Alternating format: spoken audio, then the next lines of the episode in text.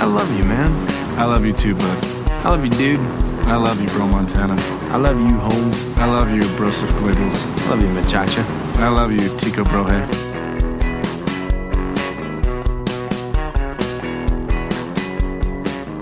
Welcome back, guys. Episode number 5. Once you get to 5, you're basically a professional, so thanks for joining us on this journey. Across from me is Preston. What up, everyone? And to my left is our very special guest today, Brandon Hampton, a.k.a. At Money, a.k.a. At CEO. That doesn't mean anything to you right now, but it will by the end of the show. What's up, Brandon? What's going on? So, we're here with someone many of you may not know, but once we get into some detail, you're going to realize he's been a heavy part of your life without even realizing it. Definitely. So whether it's through Twitter or Instagram. Basically, I'll let you do the introduction. I'm wondering if somebody comes up to you that you don't know, or you're introducing yourself, and they ask you, so Brandon, what do you do for a living? What's your response? What's your elevator pitch to say? So... you know, what's funny is, to start off, it's like very hard to explain. My wife, who, you know, I've been with for 10, well, I've been doing what I do for 10 years, and we've been together for 12 years. Okay. And she'll call me every once in a while, and she'll be like, what do you do? Because she's, no, I'm dead serious. And she'll, and I'll be like, who are you with and what are you trying to explain? That's and I'll figure out how to angle it for that. It depends on the context. Person. Okay. Yeah, because we just... yeah, I'm in the eyeball business. Okay. That's at the end of the day, if you want the shortest version, I'm in the eyeball business and I'm in the attention business. Okay. So I have a social media agency. We have a production company. Okay. We have a vertically integrated product company. And everything in our business revolves around marketing, social media, and again, attention. And the core of what we do is say, how do we get the most people's attention at once on behalf of a brand, on behalf of an individual? That's kind of what we do at the core with our agency and our production company, is we're creating content and helping that content get people's attention. Now, that could be for an individual, or it could also be for a brand, like one of our clients is Forever 21. Or it could be an entrepreneur, an individual who hires us to help resonate their message and grow their following as well. Gotcha. But beyond those, you know, kind of core competencies of a social media agency, even though I hate calling ourselves an agency because we're pretty unique to what we do, we also have a dozen of our own businesses and products that we own and control. And then we also work with another dozen businesses that we own some sort of stake in to help with marketing and video production and PR and some of the things that we're best at. So we have multiple businesses that live within our business, but in that ecosystem, the fight for attention, eyeballs, views, and ultimately, you know, conversions is sort of what our business is. Yeah. When did this agency start? When did all of it start happening? So I got started early on social about 10 years ago. Okay. There, you know, it was Twitter, and around the same time that Twitter blew up was when Ashton Kutcher and CNN did the PR. The big PR push was race first person to get 1 million followers, and around that time Twitter was still blowing up. There was no such thing as an influencer, and it's not documented, but it's safe to say that I was either the first or one of the first social media influencers, because at that time the idea of following somebody that you didn't know personally was completely foreign and weird. Yeah. It was like, why would you follow some guy who fixes cars that lives in Montana if you don't know him? And you have no intention of talking to him either. I mean, I mean, pretty much. And so, you know, everybody had 184 people that they follow, and those same 184 people follow them back. Yeah. It was kind of, it operated in the same mechanism that Facebook did, which was find someone you know, you become friends with them, and then you communicate with them. Yeah. But as people began to introduce their own voice and their own content, people started to adapt and say, well, I don't know this person, but they create really, really funny videos on Vine. Oh, Vine. RIP, man. That was kind of one of the big inceptions of social, was like everything kind of rooted from that. But it also existed in like the Facebook ecosystem with Facebook fan pages once those came out, which was kind of post-Twitter era. Yeah. But yeah, the idea of following somebody that you didn't know personally was unheard of. It didn't make any sense at that point. So I had a built up. It took me about a year and a half, and I built up about 100,000 followers on Twitter. Okay. And the reason that I did it at that point was pure and simple competitiveness. I just wanted more followers than everybody else. How'd you do it? So I did it with content. I figured out what sort of content resonated. I would go through all of the pages that had any sort of following, 5,000, 10,000 followers, and I would note, here's the type of content that does well. Here's the type of content that doesn't. But then what I would do is I would start to kind of compare and contrast, and I would say, if you make a relatable statement, that was kind of like the epiphany. If you make a relatable statement as opposed to something that only you can identify with, then you're reaching the masses. Then other people care. So it's kind of like the difference, the first example that I ever used a long time ago when trying to break this down to my buddies, who I also got later to get into social media as well, is like, if you say, my favorite drink at Starbucks is, and then you go off in this long tangent, double sugar, 27 ice cubes. Like you go into something you joke about, but that's real life. Yeah, I mean, it is. It 27 ice cubes is a real thing. It is. It really is. And you say that, and everybody's like, "Well, that's your favorite drink. Congratulations." But if you say, "I hate waiting in line at Starbucks," guess what? Damn. Everybody's going to retweet that. Same. Everybody's going to favorite. Everybody's going to share with it. And now they feel a connection with you because they don't relate to 27 ice cubes, but they relate to hating in line at Starbucks. And then they think, well, I hate waiting in line anywhere. So now they're going to respond to you and say, well, I hate waiting in line in general. So essentially what I did was I took that and then I made everything that I put out in my content match that same voice of how do I make it relatable to everybody else? So I noticed a couple gaps. The first gap that I noticed was there was a huge writing community on Twitter. Okay. So you have like the writers of Saturday Night Live. They had 8,000-10,000 followers. And at that time, getting 8,000 or 10,000 followers was an astronomical feat. It was big time. Relating to the fact that you only follow people you know personally, nobody knew 10,000 people. So it was like they were building a following that was outside of their core group. And a lot of big writers. And I noticed that there was people writing a lot of puns. They have this whole community built around these, ironic, punny sort of jokes and stuff like that. And I went and did a little bit of research and found out. And I noticed that there was a huge gap. And I started to think about all the comedians that were successful. And it's kind of like you have your Seinfeld, right? Yeah. You have that kind of style. But then, Larry David comes out with Curb. Yep. And that's, kind of his answer to like a more aggressive version of Seinfeld, where you still have the same kind of dry sense of humor that a lot of people relate to, but then he just made it super aggressive and offensive. Yeah. And I noticed that there was a whole lot of Seinfeld and there wasn't a lot of Curb on Twitter. So I went to the extreme. And I was posting, at that time, George Lopez was very popular. Daniel Tosh was coming up, Chris Rock, and everything was about race and everything was about, gay, and everything was about just stuff that people didn't really want to talk about. So I was like, okay, I'm going to talk about this stuff on Twitter. Yeah. So I became obsessively involved in pop culture. And anytime something happened, I was the first to put out a joke about it. And I was the first to touch on it.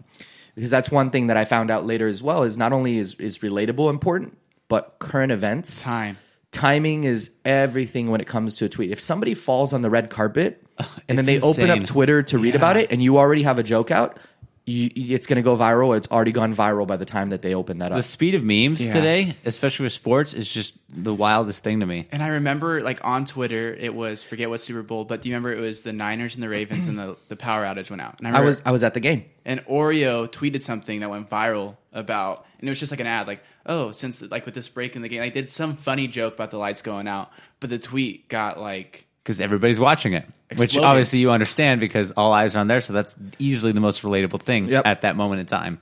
Also, before we go on, Twitter name for Brandon is at CEO? Yes. Okay, just making sure. Back then, it was your fave white guy. And it was a picture of me. Still true. It was a picture of me sitting on the toilet in Vegas. Oh, yeah. And I would use that as like, I mean, obviously that gets people's attention. Oh, it's like a yellow background and me sitting on a toilet. And then all of the jokes kind of matched that image. Okay. And, but yeah, timing was very important. I mean, you can go back historically and look at all... And there's a way to organize them on this one site, and you can look at all my jokes, and all of them are timing related. It's not like there's a lot of funny stuff in there that's generic and kind of evergreen, but a lot of the big ones, like for example, when Bin Laden got killed, I was one of the very first people. CNN's tweet was like, it was like on the aging, it said 50 seconds ago, Bin Laden dead. And I put a tweet out at the 60-second mark. So a minute after something broke, I already had my all I put was. Waldo 1, Bin Laden 0. Yeah. and it got, 10,000 retweets that day because it was first and it was current. Do you remember the first time someone stole your content? Oh yeah. Yeah. Like what was it? What happened? And on what platform was it? It was on Twitter. Okay. There was this guy, and I actually, what's funny is him and I became friends later, but we were like mortal Twitter enemies back in the day because I would put out 2 or 3 original jokes a day. I was competing with and winning against the entire writing community. Mm-hmm. One guy that I would write jokes and kind of compete against was this guy. He was a writer for Family Guy, and it was like he was the ultimate guy on Twitter when it came to the comedy scene, and I was competing with him for followers. And I remember, somebody just like, hey, this guy has a lot of good content. I'm going to just go back, copy and paste all of his shit, and I'm going to win. And he did. He grew, he grew to 100,000 followers. But just to give you guys some context, when I had 100,000 followers on Twitter, which was, again, maybe 8 or 9 years ago, Kendall Jenner had 400,000 followers at that time. Damn. And so she doesn't even put anything into it. No, I mean she just I think they were 15 or 16 at the time. They were young, something still. Crazy. Like I don't even know. Maybe they were younger than that, right? But yeah, you were within early 20s. That family, the 6-digit family. Yeah. In regards to Twitter. Yeah, I mean when I hit it at that time, it was a big deal. Nobody had that. Yeah, especially if you weren't a celebrity or a brand. No, exactly. Yeah. They were just on the show at the time, and I think that's the only pool they had, really, because they were young and they were on the. But Kendall and Kylie had no following, no. I mean, they were little girls, young daughters. Yeah. So that's kind of how early it was. But then this guy comes along, starts stealing all my posts, and then I think he grew to 100,000 in less than half the time that I did. Yeah. And then I just learned that I can't really do anything about it. I just got to be first with the stuff. I got to be best. And then, of course, it's documented. If anybody ever says... There's a timestamp, yeah. Yeah, I mean, you stole this guy's joke. I'm like, I can revert back to the old post, which was dated, 1 hour or 1 day before, or is stealing my evergreen stuff and using it over and over and over. But it happens, and you can't really do anything about it. But I almost think, like you guys said, like people were so quick with the memes. I almost feel like, relating to the Super Bowl as an example... If you're the merchandising company, you don't wait to see who wins. You make championship gear for everybody. Yep. So I feel like there's some guy out there that's photoshopping the crying Jordan face because he knows. On LeBron, and then he's putting it on Curry, and then whoever wins, that's the one he puts out. Exactly. Yeah. Like, you got to be that efficient. So when you're trying to get 100,000 followers during that time, were you making any money doing that at all? No. I was doing it just – I did not see this as a business, and I didn't see how it could be a business. That wasn't even a thought in my mind. It was just your competitive spirit coming out the I have a sales background, and everything that I did in sales was about where do you rank compared to everybody else, and I had to always be first. Yeah. And I wanted to be first in this too, and I was. I got a lot of followers really fast, and I just maintained with that. Then what I noticed is after – comedy, or along with comedy, what got even more engagement, I felt like it wasn't as engaged, but it got more engagement. Yeah. People could relate to the comedy, and they go a little bit more in depth, but a lot of quotes, truisms, love, relationships, dating, that stuff hit big. I mean, I'm talking about if I put out a really, really good piece of content, I would get 1,000 retweets, and at that time, nobody had 1,000 retweets. Yeah. This love stuff would get 3,000. Jeez. So I found a guy doing it, and he was posting the jokes on his page. I mean, I'm sorry, the quotes on his page. Fast forward a little bit, a buddy of mine actually here in Fresno says, hey, you use Twitter a lot. I got this username that I haven't used in a while, at Dave Chappelle. Do you want it? You're always posting about comedy. Do you want the username Dave Chappelle? And I was like, wait, like no underscore, no numbers, no nothing. It's correct spelling. Yeah. And he's like, yeah. And I'm like, okay. So I took it over and I was like, I don't know what to post on this account yet, so I'm just going to post some of my old jokes. Mm-hmm. And that was like the holy grail move, because what happened is my joke that I made up, my original comedy, is getting 1,000 retweets if it's good. Well, how many did it get from Dave Chappelle? 5,000. Oh, my God. Well, because people at that time, since it was so early, I mean, was verified even a thing at that time? Yeah, it was, but it wasn't predominant. That was the beauty of the whole platform, because you had no way of, is this him or not? That you said, oh, that's his name, that's his picture, that's him. Well, it's something funny, it's coming from him, and you don't have to hear him say it. You're reading it, but in your head, you're like, you're trying to imagine him saying that, so it becomes funnier. In fact, 5 or 10 times funnier than me, apparently. Yeah, because even though it's my content, they're associating that joke with him, and it's automatically magnified. So what I did was I built that page up in about 6 months to over 400,000 followers. Mm. Very quickly expedited it, because it was I called it the Dave Chappelle effect, right? Yeah. So I'm like, okay, now I'm going to go compete with this other guy who's getting more followers than me. He's posting quotes. Well, he made the mistake of he's doing what I did with comedy. He's posting as himself. Who is the Dave Chappelle in his category? So what I did was I did a bunch of research, tried to find a character, and it wasn't a character. It was a movie, The Notebook. Yeah. So I changed the name of a page to Notebook, had 0 followers. I started posting on it. It got 17,000 followers in the first week. Then the Kardashian family somehow found the page and followed it. And then they reposted it a couple times, and it went from 17,000 followers to over 100,000 in the first couple weeks. And then shortly after, the page hit 1 million followers. So that was the equivalent, I mean, to multiple extents of what I did on the comedy page with the Dave Chappelle page. On the love category and the quotes category is the guy posting it was cool, but the Notebook posting it was cool. That's the source. Yeah. Like, that's where all love comes from, to people's eyes. Do you still have your hands in that account? You know what? I own it, but it recently, Twitter did this huge sweep of accounts, and they just deleted hundreds of accounts. I looked for it yesterday. That's what I was trying to look for it the other day, too. Hundreds of accounts deleted. How many accounts do you currently actively? I still have about 35 million followers between all the accounts that I have.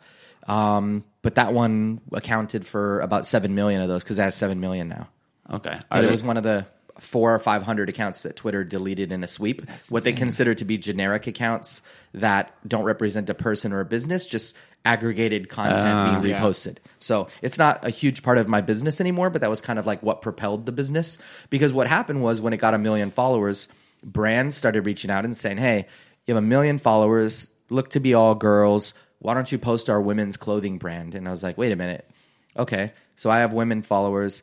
I kind of got it. I kind of understood it as like to operate like a magazine. Yeah. You put out a specific piece of content in a magazine, let's say fitness and health magazine, and you're writing about health and fitness, and then advertisers, supplement companies, weight loss companies, exercise machines come to you, and then they want to advertise because they know who your audience is. Mm. So I was like, okay, if people are going to approach me because I have women, why don't I get a little bit more specific? So I started creating pages in all the major categories. I started researching what industries are the biggest and where do advertisers spend the most money. So I started a fitness page, and then I started a beauty and skincare page, and then I started one around shoes and one around weddings. So I started creating all these different categories, and then I slowly started to build a targeted following around each one, so that if a brand came to me later, Nike, they're not going to go advertise with random 1 million followers. They're going to go to my fitness page that has targeted people who care about health, fitness, wellness, nutrition. Yeah. In regards, you touched on it earlier, like a social media influencer, whether it's on any of the platforms, the three major ones out there. Is there a textbook definition you could describe in regards to people that don't even know that, one, what an influencer is, or that they even exist? And then also, do you have a set standard to consider someone an influencer, like a set amount of followers, type of content, to even consider them worthy enough of, being approached for advertisement opportunities? So I think that there's a lot of different definitions for an influencer, because I guess it depends on your what you're trying to accomplish, right? So if you're reverting back to Nike, if you're Nike, you want somebody with a lot of followers that cares about fitness, that cares about nutrition, and maybe you say, well, we want somebody who has at least 50,000 followers. You know, there's the what's really hot right now is what's called a micro influencer, 10 to 75,000 followers. Yeah. Very popular right now because the engagement level is so insane because they're getting people who are passionate about them to follow them, not just wide, like anybody you can get. You get these influencers that have 10 million followers, like you don't have 10 million diehard fans. It's very hard to get 10 million diehard fans, you know. I define an influencer a little bit differently because when you're talking about a brand campaign for social media, that's completely different. But I think influencer means a lot of different things now. I think that there's influencers on social media, but I also think that there's influencers at schools. You know, what is the quarterback? You know, what brands does he wear, or what does he drive, or you know, the prom queen, like what brands does she like? Like that stuff actually matters. You talking about high school level or college? High school, college. Okay. I mean, anything. True. I mean, I think groups of friends have influencers. Yeah. If you have 10 people in your friend circle and you have a group chat going with all your buddies, because most people do. Yeah. I have a group chat with my friends. If I say, you know, let's go watch the World Cup this morning at 8 a.m. and someone says, great, where do we go? And someone says Buffalo Wild Wings. And I say, no, let's go to this restaurant instead. I'm an influencer. Mm. Whether we, you know, or the person who said Buffalo Wild Wings and got us to go there and earned them 8 people's business that morning because they didn't want to go to a Mexican restaurant instead. Yeah. That person is an influencer. Okay. And I think that influencers have always existed, but social media kind of opened up our eyes to how it operates. I mean, if you look at, you know, I know some influencers that don't even have social media, but for example, if we come across a business opportunity and we're going to raise some money, let's say we want to raise $500,000 for a company that we're working on, there's influencers that we have that are like they're influencers of investors, and they can bring deals to people and say, I endorse this company. I'm thinking about investing myself. And then all sorts of loads of money come this way because that person influenced their decision. So I think it goes way deeper from the definition of what's an influencer, because you don't have to have a lot of followers. You just have to be very impactful with the people that appreciate your opinion. And it also goes to, and another example that I use sometimes is like, the days of Michael Jordan being the brand ambassador for Hanes are over. True. They got Michael Jordan. You know, if you're Gatorade or you're Nike, great, get Michael Jordan. But if you're Hanes, why do you have Michael Jordan? He has nothing to do with fashion. Yeah. So who's going to take that place? Well, it's the guy on YouTube that has only 11,000 followers, but he has 11,000 followers that are very targeted, and they follow him for advice on fashion and men's basics. Yeah. Why would you not go with that guy? That's wild to think about. I mean, I didn't even consider that. Ford, you know, you don't just randomly go out and get somebody with, you know, 10 million followers to be a Ford ambassador. Go on YouTube and type, you know, Ford auto repair. And then there's going to be a guy who has 26,000 followers that are diehard Ford fans. Mm-hmm. And all he does is fix up old Ford vehicles. And that's his specialty, is that one line of automobiles. And that's the person that you're going to want as a brand ambassador, because your community knows and recognizes and appreciates that person. And they have like this connection, like you mentioned, these micro influencers. And I feel like I even have friends who follow these micro influencers that maybe have 10,000 to like 80,000, but they have this personal connection to where like, oh yeah, that's my friend. And like, there's this engagement and they're always commenting. And like, then you have this like community of people that are following this one person that are watching every single step that they're doing. And they're going to act on any type of promotion that they do.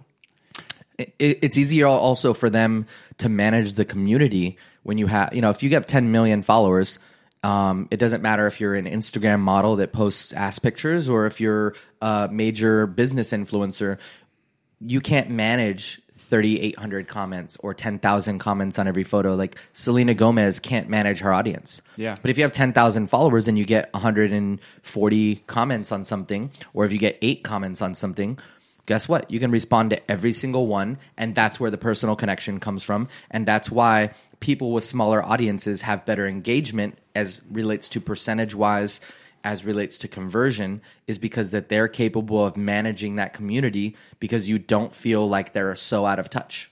Do you believe in hashtags? I feel like it's a very fine teeter-totter line. I feel like some people just get run away with it. Some people don't do enough.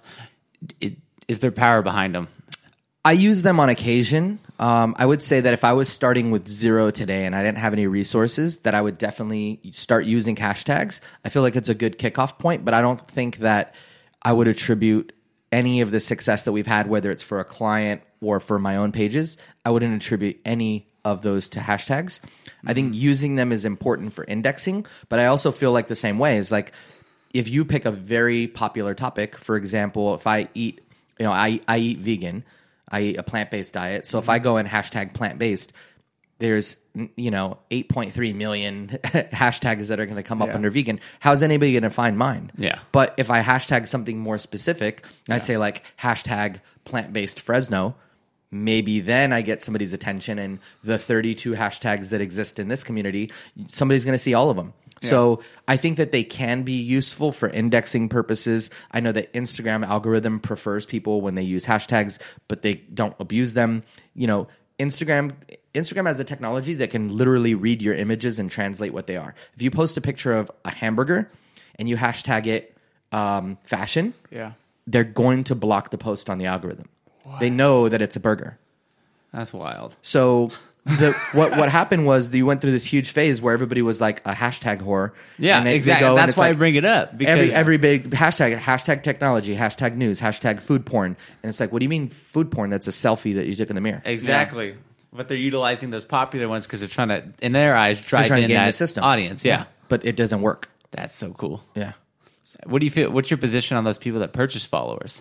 There's no, I feel like there's no benefit whatsoever to that besides an image, because in regards to the engagement that you were talking about, those fake followers don't engage with you at all, and so there's no benefit whatsoever. Well, it's like saying that.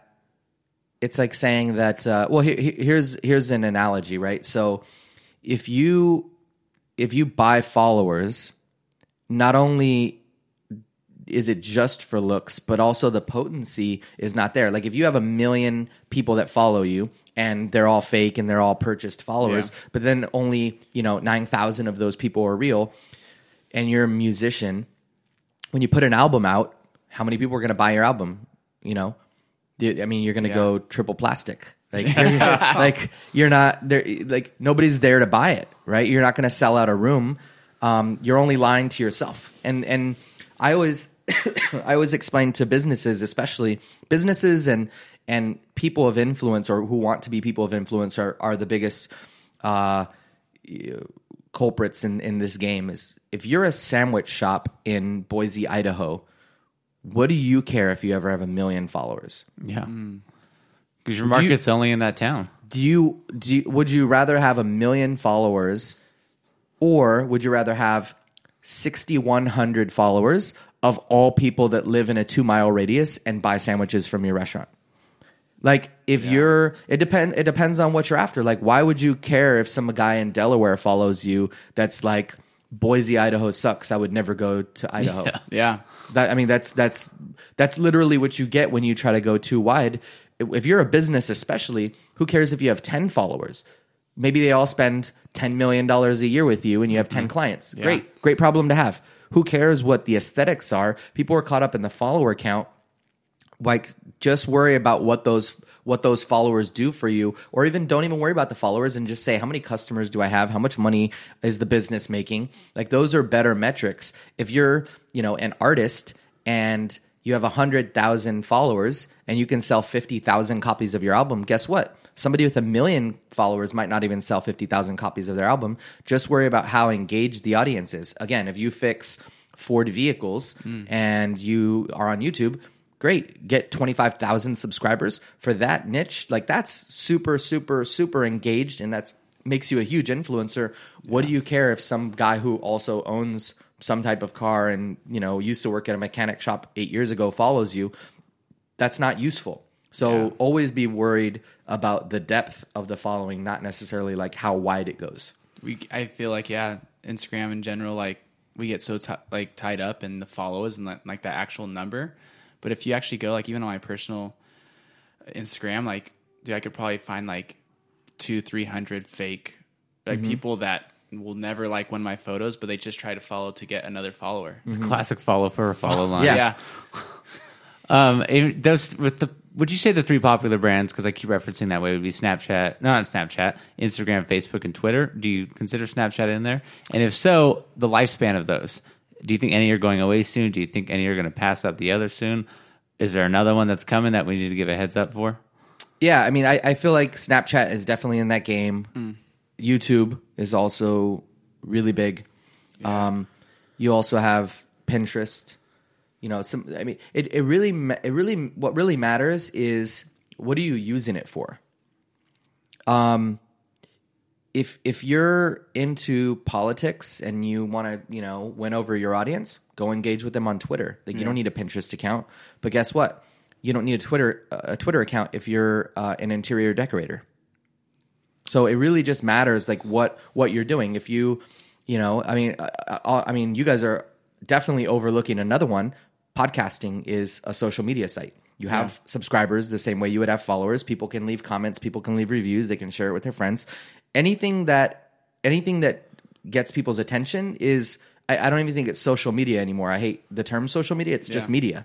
That's true. Yeah. I mean, if an influencer on YouTube can go out and get 1 billion views on YouTube in a year, guess what? That's not social media. That's not media. That's new media. Like, you're putting the TV networks to shame. The TV networks go by ratings of like a 1 rating, a 2 rating, a 3 rating.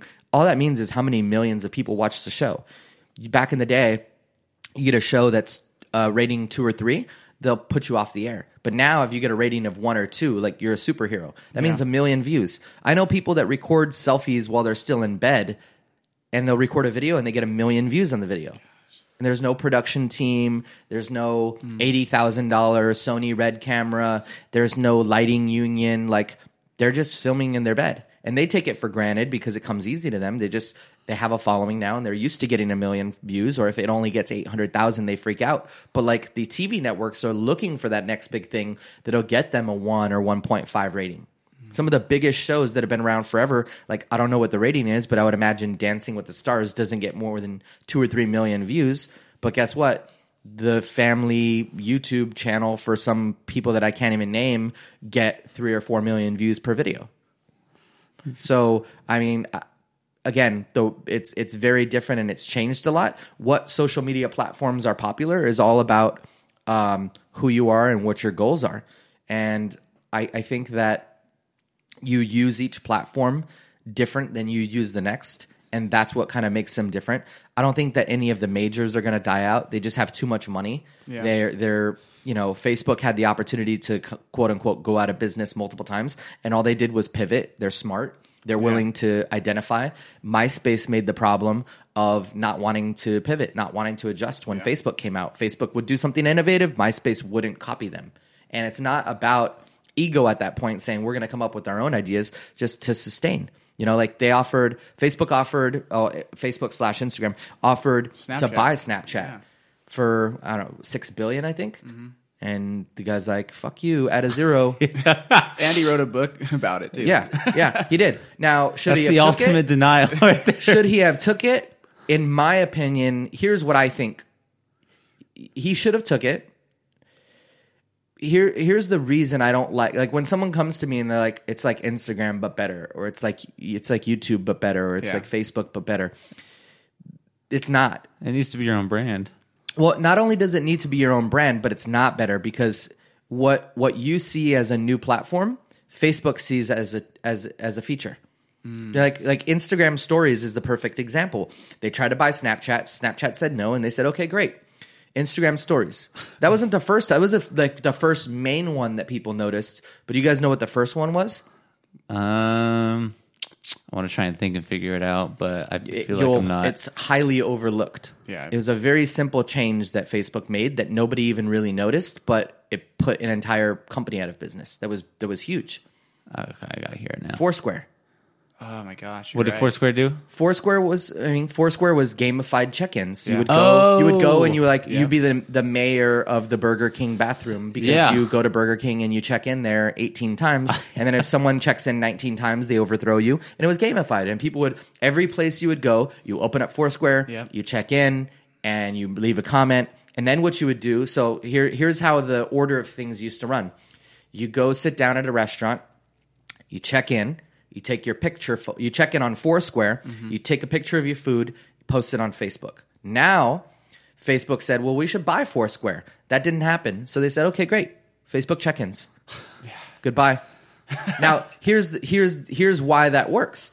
They already have all the users. Yeah. They already have all the users. You can't win against them in a feature game where your entire product is a feature to them because they already have the users. It's like, imagine if you have Walmart on one side of town and you have a company that sells hair products on the other side of the town, and Walmart doesn't sell hair products. Well, if you get a lot of business, guess what they're going to do? They're not going to buy you, and they're not going to say, well, we lost that game. They're just going to say, well, if you're coming here for strawberries and you're coming here for toilet paper and you're coming here for wax for your car, you're coming here for everything else except for hair products, guess what? Walmart hair products... They're just going to put you out of business. Now somebody's going to say, why am I going to drive all the way across town for this one thing that I could just get here? Which is why Amazon is winning and everybody's going out of business. Toys R Us is going to go out of business. Why? Because Amazon sells toys. And if I'm already ordering my batteries there and I'm ordering a new cover for the food in my microwave there, why am I going to go check out at a separate site for something else? The one-stop shop that adds convenience wins all. So if I'm already on Facebook and I'm never leaving... And the only reason that I ever open up Snapchat is to post a story, add stories to Instagram. Yeah. So that's how they won that game. It took Snapchat 12 to 18 months to get their user base, and it only took Instagram stories between 2 and 3 months to pass them in the number of daily active users of Instagram stories because they already had the base of users, and all they had to do was offer that as a feature. Well, what's wild about the Instagram stories now is nobody even looks at the pictures anymore. I feel like more times than not, those are at the top of the screen for a reason because you're going to power through those. You just learn every single day without even having to scroll down. Yeah.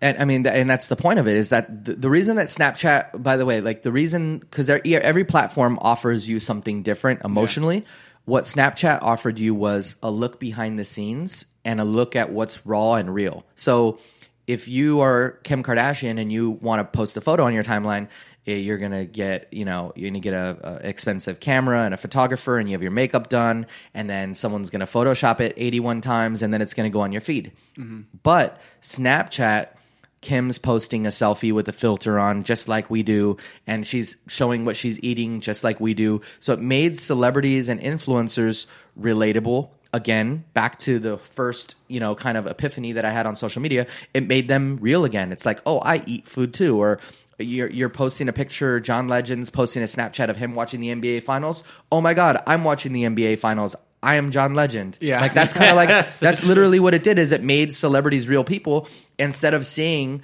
again, an actor on stage at the Grammys photoshopped. You're seeing the green room with them hanging out with Ellen and Barack Obama. Like you're getting to see the raw stuff, which is what people cared about. So that's why it took off in the first place. So now you're offering that to scale. Mm. You're seeing what your friends are doing without having to text them and see what they're doing.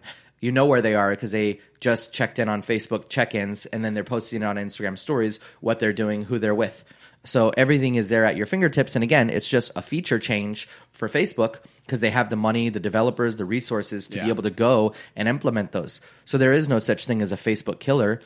It's just anything that you can do is a feature to them. Now, the only advantage that Snapchat has, and this is what I think keeps them alive, is that they were very smart and they spent, I think it was $15 million to buy the patent for geo-fenced filters. Instagram cannot do that. Instagram can do filters, but if I'm getting married, only on Snapchat can they say Brandon's wedding, fence it into a certain GPS coordinates. So if you walk anywhere in the hotel venue where I'm getting married, it'll have my Snapchat filter. Snapchat can do that, Instagram can't. That's the only thing that makes them unique. So now what they're doing is if you go to your maps, you can click on where people are at, and people can leave reviews, and they're kind of going hybrid of like location-based filters plus Yelp almost in a way, but like crowdsourced data. So they're kind of shifting their model because they're like, well, what we did as our bread and butter, Instagram just straight up stole from us, and now they have more users than us. We lost that fight. We can shut down, we can sell to them, or we could just pivot. And they're pivoting because they have money and resources. But I think that, you know, should they have sold for $6 billion? I don't know. You know, that's more of a the founder's quest to make his own statement. Would he have been a sucker if he sold, or is he a sucker if he gives up? I don't know. Like, who knows? That's just all personal preference. But I think, again, competing with Facebook, where you're offering something that they can offer as a feature, and that's your entire business, you're the hair product company that Walmart's just going to put out of business. Yeah. What other features do they have that we didn't even realize they not took, but adopted from other companies? I mean, any change that Facebook makes is for a reason. And like Facebook video. Facebook video is a huge one. So Facebook didn't even care about video. They prioritized text as number one. And then when photos came out, they were like, if you post a photo, you're going to rank really high in the algorithm, and we're going to show that photo to everybody. Then video became a little bit popular. But then what they realized is they started collecting user data. They started collecting cookies on people, and they came up with a startling figure. So when people click a YouTube link from Facebook, by the way, when somebody's gone from Facebook, like if they're on Facebook an extra minute a day, we're talking about, you know, collectively between all the users, if you add 1 minute to every active user's Facebook today, you're talking about tens of millions of dollars in revenue just from one extra minute per person that uses Facebook today. Wow. Tens of millions of dollars in revenue. How pissed were they to find out that when someone clicks a YouTube link on Facebook, that person is gone for 18 minutes on average?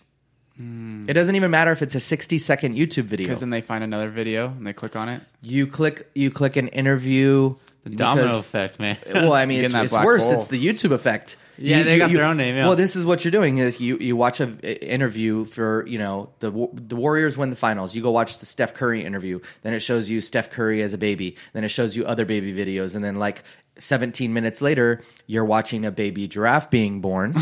Yeah. And then you're like, holy shit, what happened? You go back to Facebook, but now take the daily active users, hundreds of millions of people, times 18 minutes, you're talking about hundreds of millions of dollars a year in advertising revenue. Yeah. So what they said was, anything that is stealing attention from us, that is our biggest enemy. It's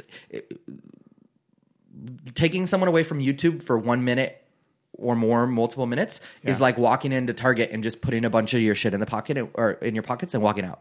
Yeah. You're literally taking money from them. When you're taking attention from Facebook, you're taking money. So what they did was they said, well, if people are spending all this time on Snapchat, we have to compete with that. They have to be spending that time on our site, not theirs.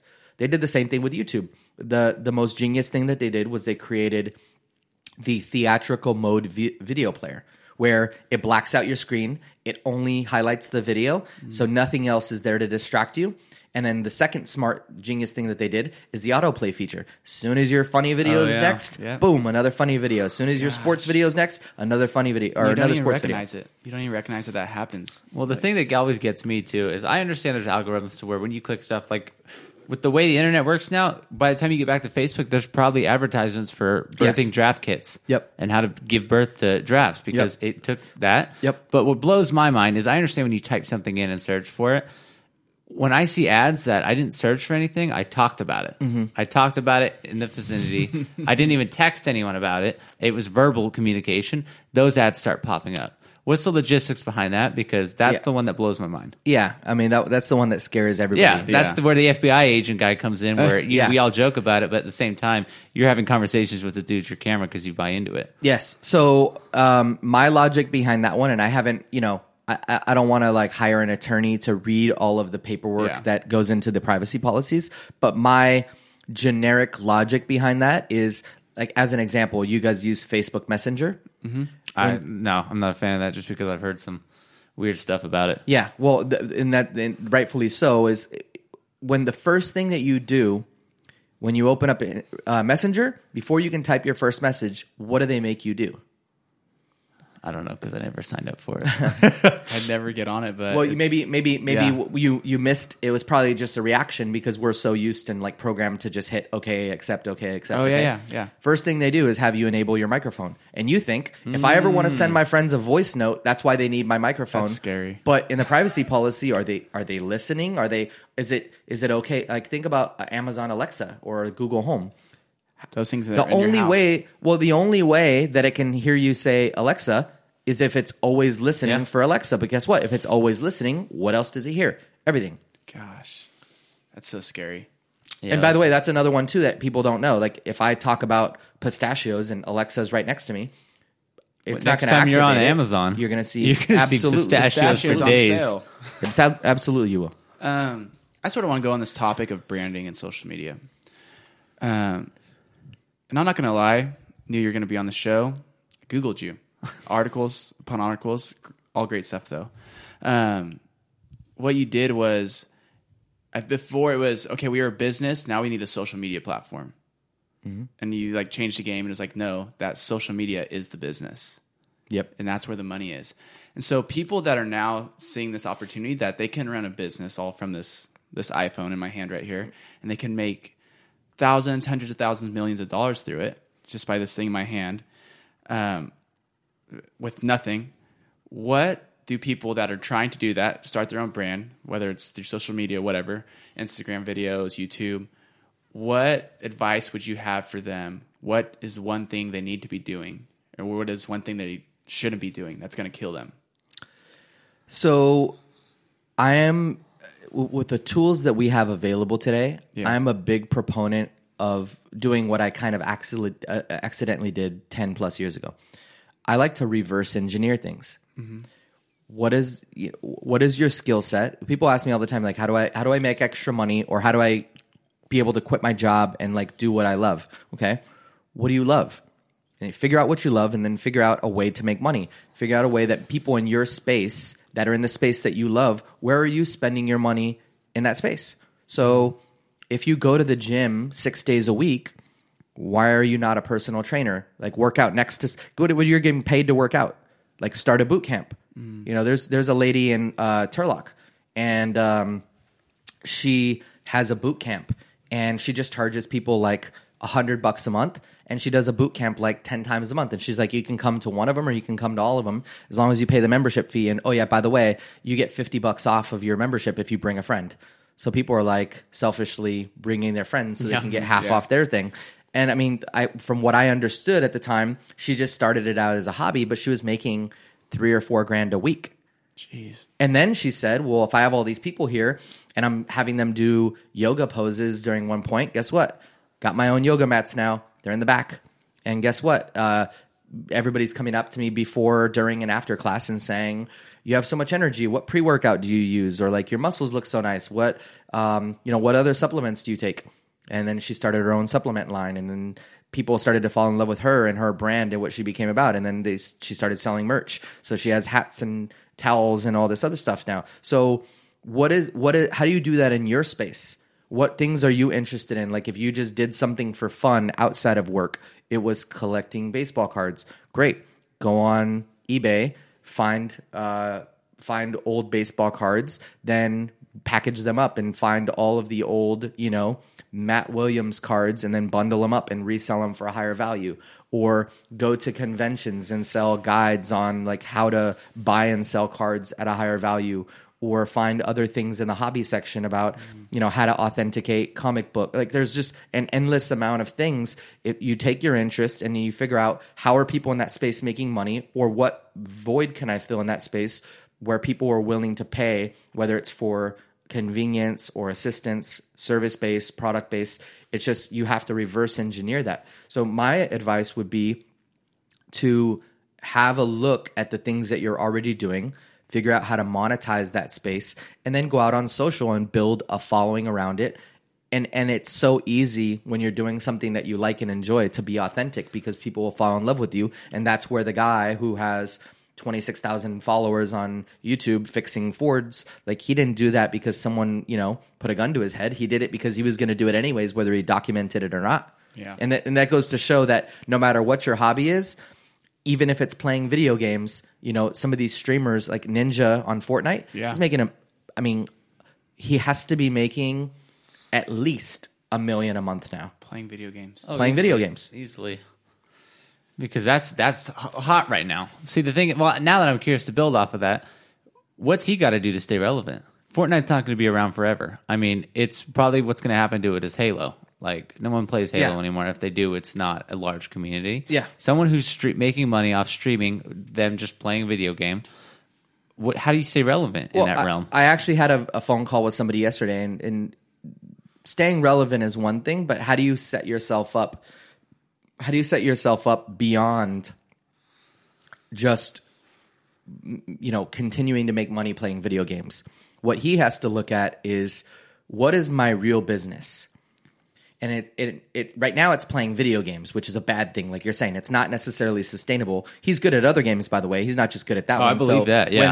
When you know, the next game comes out, he can be good at that, and he's going to play it. People like him and his attitude and he has a cool brand. He's got the colored hair. He's got he has a cool name. Like, he has everything that fits into something that people would want to continue to follow. But to build a real business out of it, what does he need to do? First thing he needs to do is he needs to get other gamers under his belt, and he needs to build an army of people that he manages and takes a piece of, because guess what? It's what all the people in the music industry do. It's like Dr. Dre, yeah, cool, you sold a bunch of music and you made a bunch of cool music, but you know where he made most of his money? The Beats. Eminem. The people he signed, his company. Eminem. Yeah. I mean, yeah, he made more money on Beats, but of course...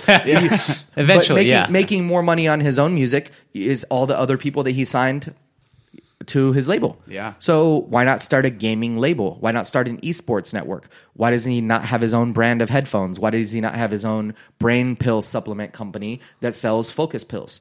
Those are the types of things. I mean, I had a call yesterday with somebody that works with him, and the discussion was about...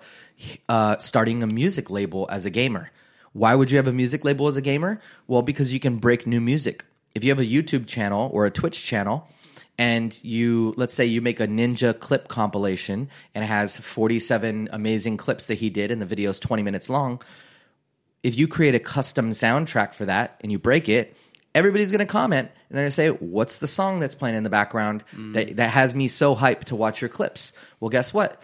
The link's going to be in the description. People are going to find it on Spotify. They're going to find it on Apple. And he is the label now. He's the music label that owns the publishing rights to the music that he's promoting, and he's building up from scratch. So now all of a sudden you can break an artist just by playing video games.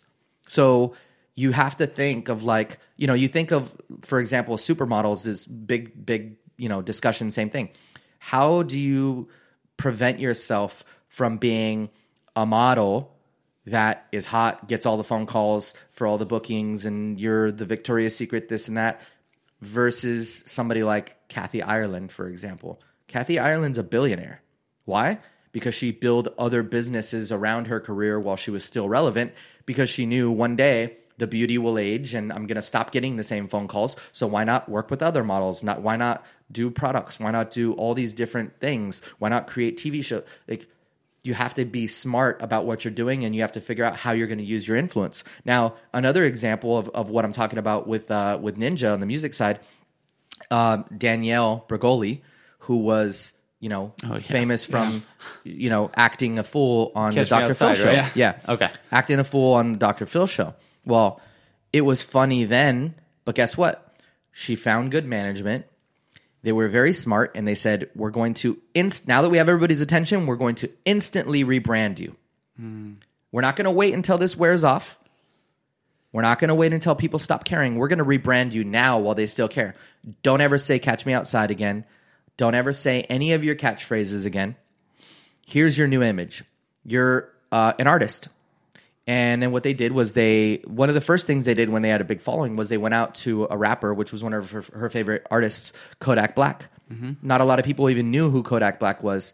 And behind the scenes, the guy who managed her, my buddy Adam, comes from the music space. And what he did was he went to her and he said, hey, listen, you have this huge influence right now. You're a fan of this guy. Let's reach out. Let's build contact with him. They put her in the music video. And what they did was they said, why don't we help you with your marketing efforts? Why don't we help you promote your album using our social because the whole world's attention is on us right now. Yeah. And they started a publishing company. So they own not just like they didn't get paid. They got a piece of the entire album from Kodak Black. Damn. So what they did was they went to they went to the extreme of owning a piece of the album, and then they helped the album rank like from, you know, around number 100 album to top 10 in a very short period of time. So now she's making music, and guess what?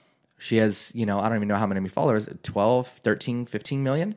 Now completely rebranded, hasn't said the phrase, hasn't tried to play it up and you know, make shirts that say "Catch Me Outside." How about that? Like, there's no that doesn't exist anymore. They just have this new image of this girl who's, you know, I hate to say Cardi B-esque, but she's rapping and she's kind of like she has that whole image. Mm-hmm. But you think about rewind 12 to 18 months ago, everybody was making fun of her because she was this misbehaved 14-year-old on Dr. Phil.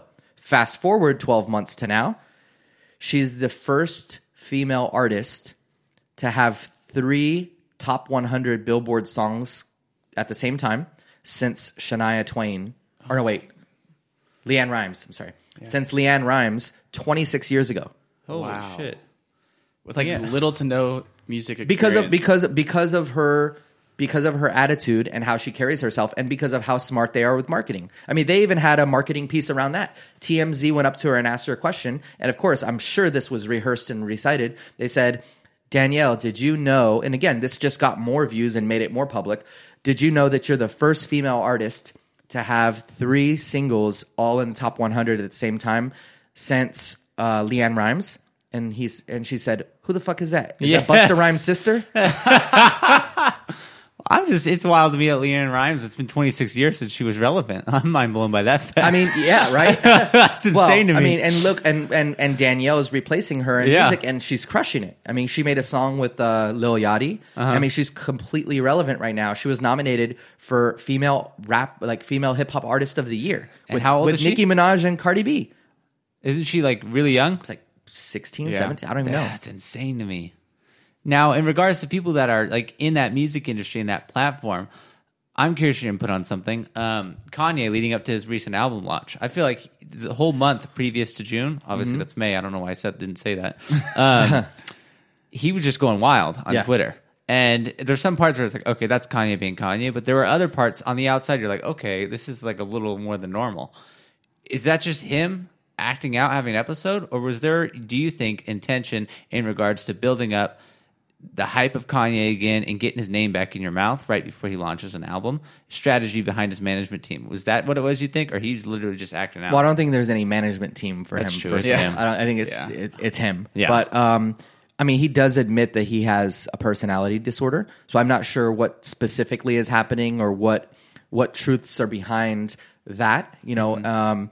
But of course, it's a strategy to, you know, deploy more attention towards his album. Of course, anybody does that. He just does it a different way than anybody else. Yeah. And in fact, the things that he was saying, I believe, were some way strategically done because he's rapping about the stuff that he talked about before the album promotion. So when you're saying like, he's saying, "I wore the Make America Great Again hat in the album." It came out 1 week after he said that. Yeah. That can't be coincidence. He's talking about, you know, I said slavery was a choice. He says that in the song. So did he make the song after? Did he make the song during that statement? Of course, it all ties in together, and he has some messaging behind what he meant and why he said it. But again, you know, you're building up hype. It's him doing that, again, regardless of what his mental state is behind the scenes. It's no different than Floyd Mayweather and Conor McGregor, you know, talking trash to each other. It's no different than it's no different than a 24/7 on a pay-per-view fight. It's the same exact thing. But how do you? There is no opponent in music. I mean, you can have a rap battle, right? It's like Pusha T and Drake. Like, why did Pusha T get involved in that in the first place? Because he had an album out. Yeah. Like, there's no There's no other way to explain it. It's no different than anything else. It's like you can garner attention. I mean, you have to be creative now. You can't just put up a billboard and a bus stop sign and be like, new album coming soon. That's aged. Yeah. Instead, what you do is you say slavery was a choice, and which is obviously super, super extreme and ridiculous. Exactly. But you say that, and then you throw a bonfire party in Wyoming for your launch party instead of a skyscraper in New York. Yeah. Like that's where Kanye did it. He just the sound system went out because they didn't even have circuit breakers that were capable of managing the power that they needed to throw the listening party. Wow. Like that was obviously a disaster, but to throw the party in Montana and say, instead of talking about it and be like, oh, I heard Kanye's album listening party was in, like Nas did his in New York, where you would expect him to, and everybody's wearing a suit and tie. But Kanye did his in Wyoming, and it just got more attention because he did it in Wyoming, and it flopped with the sound and the power and whatever. Like that's just, who cares? That's more attention. More authentic, almost. I mean, it is. I mean, it's unique because that's not what you expect for a hip hop album. Kind of just to close up, I want to go full circle with two different things. First is I want you to touch on that Dave Chappelle story, because you brushed on how you had that name for your Twitter account, and that eventually you don't have the account anymore. Do you? No. Okay. They took the username away, they verified it, and then they gave it to Dave. And so I know there was a story behind Dave Chappelle realizing that he can't have his own name on Twitter when he first tried to, in regards to, it was on a talk show, correct? Yeah, it was on. He was on Jimmy Fallon. So, yeah, it was a long 5 or 6 minutes. But the only thing that anybody needs to know about that is that Dave Chappelle called me hilarious. Yeah, no, I'm just kidding. That's your motivation for the rest of life. He did call me hilarious, but essentially he went to go get his username, and he's like, I noticed it was already taken. And I started to read all the tweets, and the guy was hilarious, and they were all my original jokes. So obviously, I'm very proud of that. But yeah, he tried to get his own username, and there was, I thought it was cool because I would start fake beef with other celebrities. That's so funny. Stuff like that. I was always tweeting, Chris Brown, and I was like NFL players, and I was just talking trash to anybody, because if they actually responded, it would just generate more attention. Traffic. It's more traffic. It's the same thing that we're talking about with Kanye's statements before the album release. I was doing back in the day with Dave Chappelle's page. Yeah. It's like, because what happened was the media started covering it. I didn't realize that it was that powerful, but World Star Hip Hop media takeout. Like I said something about Cat Williams, and it was on the cover of every news outlet. And that's why the page grew so fast, because you have, insane Dave Chappelle, in air quotes, insane Dave Chappelle going off on rants and talking about anybody and everybody that'll listen. And that's the way that I garnered attention at that point, was kind of causing drama around that. So I never got a chance to meet Dave yet, but I think that there has to be something to do there. He thinks I'm hilarious. That's all I care about. Yeah, that's your icebreaker right there. Well, Brandon, thank you so much, dude, just for hanging out with us. And my mind is somewhat blown and in shock right now, just of all the education that I just got. Yeah, honestly, that's what it was. I feel like I just took a course. Holy smokes. But, dude, thank you so much for hanging out with us. For sure. And if people want to follow along, I post about my son a lot. I post a lot of vegan food. Yeah. Talk about business, our events, and a bunch of cool stuff. And I mean, people reach out to me all the time, and I respond, because I definitely am open to helping and listening and giving advice and stuff like that as well. I'm at Money on Instagram and Snapchat, and then at CEO on Twitter. I know you mentioned that you do have a podcast in the works. Do you have a name of it yet? If anyone wants to eventually listen, just completely follow along on Instagram or whatever, or do you have a route currently? And a time or anything like that? Yeah, so the beginning stages of our show is underway for production, and we'll probably launch mid-July. Cool. But the show is called Money Hour. Money Hour. I love that. Also, too, stay tuned and follow his stuff, because the man knows a little bit about something you may have heard of called Bitcoin and cryptocurrency. So if you're trying to get educated on that, continue just to follow him. And remember, it's at Money, and it's literally what it is, Money. Twitter is at CEO. And it's, you think, someone actually has that handle? Yes, he has that handle. That's real life. Go check him out. Thank you again, Brandon. I really appreciate this. completely raw conversation. I doubt we'll edit any of this. Oh, no, yeah. We're just going to stop and post it. But yeah, everyone, thank you for listening. Seriously, means a lot. We love you guys. And like I always say, just be nice to people. Care for one another. And just be good people. We love you guys. We'll see you later. Thank you. Thanks, guys. I love you, man. I love you too, bud. I love you, dude. I love you, bro, Montana. I love you, Holmes. I love you, Broseph Quiggles. I love you, Machacha. I love you, Tico Brohe.